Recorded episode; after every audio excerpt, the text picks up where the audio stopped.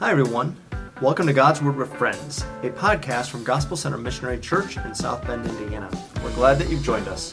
My name is John Reines, and with me today is Pastor Ben and Tara. Yes, you heard me right, Pastor Ben and Tara. Uh, Pastor Jim and Missy are not available today, and we'll let you in on a little secret. When we record podcasts, we actually recorded all three in a row together. And so they won't be here for today's or the next one or the next one because for us, that's all right now. And uh, they had other obligations today and just weren't able to be here. And so, You know, John, with them with them not here, I can hardly bear it. and we'll just keep moving on.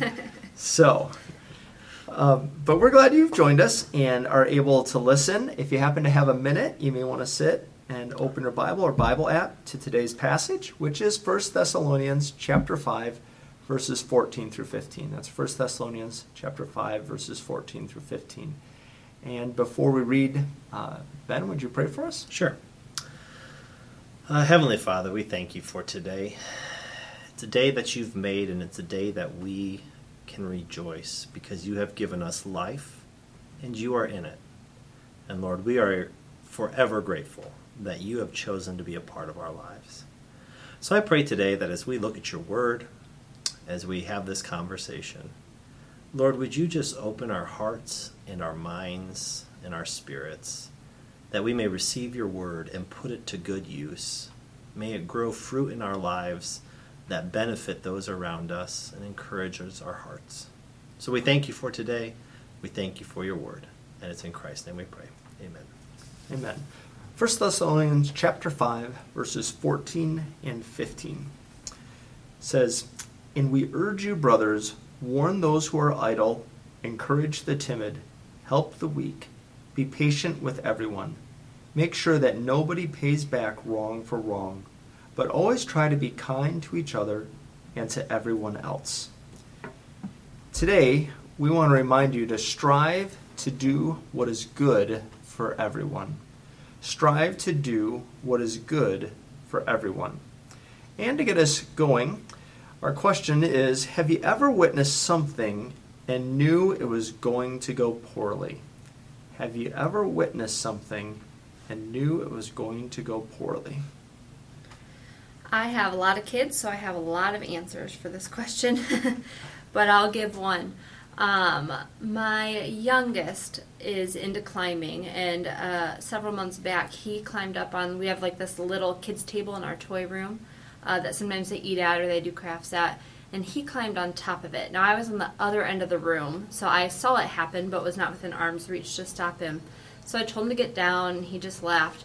I took a step closer, and he decides instead of climbing down to start running. He's on top of a table and he starts running. He runs right off the edge of the table, falls. Long story short, it did end in an ER visit, but he's Ooh. okay. but uh, that was something where I just knew the second he took a step that it was not going to go well. Well, I have too many stories of adults doing that, and they might be listening, so I'm not going to uh, say one of those, but I will say someone about my son, Grayson. Um, Grayson oftentimes has more passion than he has sense. And so he had a stick, and he was swinging it with all sorts of gusto and excitement. And the stick kind of came around, and it hit him right square in the side of his own head. and he started crying and rubbing his head. And I knew as soon as he got, I was like, "Oh, this is not going to work out great." And uh, we just kind of had to remind him that the stick was hard, and you have to be careful when you're swinging around because, yeah, it can catch you just as well as anybody else. Yep. I don't know that I saw that it wasn't that it was going to go poorly, but I should have. Um, years ago, we were we were at a, a family's house, and they were having a large gathering of church people, and you know, a couple dozen people there, and and the kids were there playing, and they had a pogo stick, a, a kid-sized pogo stick, and one of the other dads decided to test it out and got on it, and he got like 24 hops on it before coming off. And, and as an adult, this pogo stick bottoms out. I mean, you're just all the way down to the ground and forcing it almost back up. And uh, I saw that and I thought, I can beat 24. I should have known that was going to go poorly because I was at like 20, and then it just it, it was so low to the ground, and the next thing I knew, it was it was no longer on the ground. I was on the ground, and my arms were bleeding, and my back was all scuffed up, and I was sli- had slid across the driveway, and I did not break 24. That was really my great frustration. Had I gotten to 25 and paid the price of it, it would have been okay. Yep. But I didn't. I didn't make it to 25. Crash and burn. So, yep, I, I, quite literally. And I get reminded of that every now and then that, yeah. Anyway, I should have known that was going to go poorly. And um, today, as we look at this passage, we realize there are things that are, for some people, are going to go poorly. And it says, warn those who are idle. Um, there's also the positives, encourage them.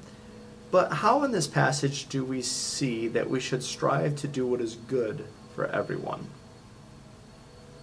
Any thoughts?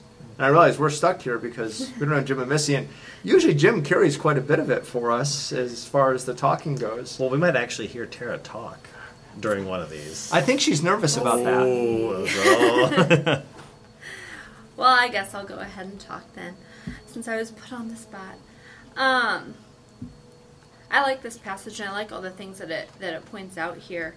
Um, but along with the question of seeing things that might go poorly, I think sometimes we see things that we think might go poorly um, in our Christian life with people we know, and you know, with with politics and with different discussions.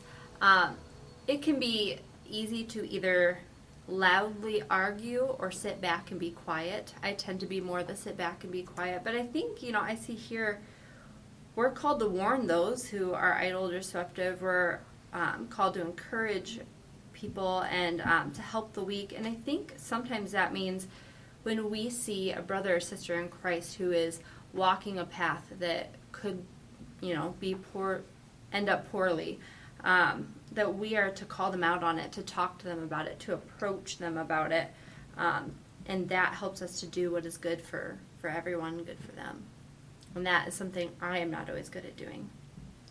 I like the. Um, I I usually like to switch over to the NRSV every once in a while uh, for a kind of more wooden translation, but um, I like the wording in the NRSV because all of the words are positive and they're not evil words. So.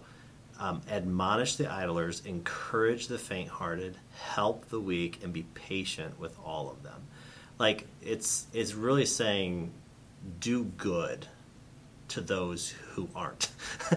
um, and not good even in the sense of being sinful, just like those who are weak, encourage them. Those who need help, help them. Those who are idle, admonish. And I don't even think that, I, I oftentimes don't think of admonishing someone as a good thing, but if it's good for them, it's, it's worth doing. And, and I, I love the irony of the passage. It starts off in 14, it says, And we urge you, beloved. So urging one another to do what is good is also just another way to um, always be looking to do good and not repay evil, but always to encourage those who need to be encouraged. Doing what is good is not always doing what is easy. No. In fact, it often isn't. Yeah, that's hard. Some of these things are easier than others. I think I think sometimes uh, people in church can be good at encouraging the timid. You know, I think of um, you know growing up watching youth do special music and sing songs. To I remember when I started preaching to just different experiences where people come up and say that was a good job and and it wasn't a great job, but but they were being encouraging and they were Mhm. trying to help people along and um, realizing that w- with a training, with practice, with growth, um, there could be encouragement there. And I, I find it interesting that it says encourage the timid. Mhm. And um, there's a lot of people who need encouraging. Uh, they need a little extra courage to go forward. Yeah. Um, and I think that's true in church a lot of times in different places where people don't necessarily feel qualified to do things and we can encourage them.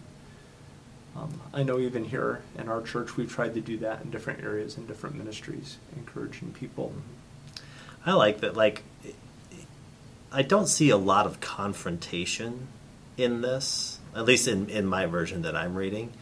Um, even admonishing the idle or those who are lazy, probably another another term for idle. Um, so one of the beloved nicknames my parents gave me growing up was Slug, because um, let's just say I, I, I have a, a, a preference to sit as opposed to pitch in and help. Um, but it's not always because I don't know I, I don't want to help. It's because I don't know what to do.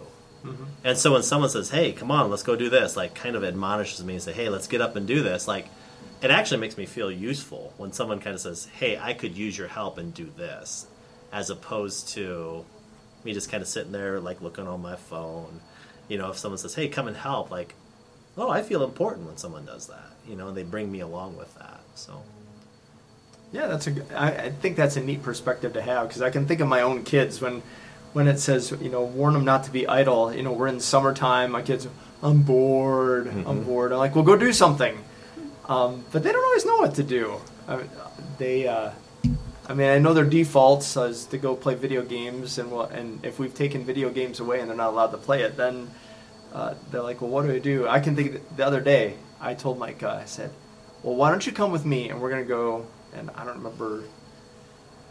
I think we were working on the bathroom and uh, we're remodeling that, and I'm like, why don't you come with me and we're gonna go take care of you know some of the things in there, and we're gonna take this. we are taking a toilet out. That's what we were doing, and we are removing the toilet. Mhm. And so, and I had to go to Lowe's and buy a new water valve, and then he was like, okay, and so we went there and found the right valve and bought it and Yep. changed it, and and all of a sudden he was invited to be a part of it versus just sitting on the couch with nothing to do in hmm. the day.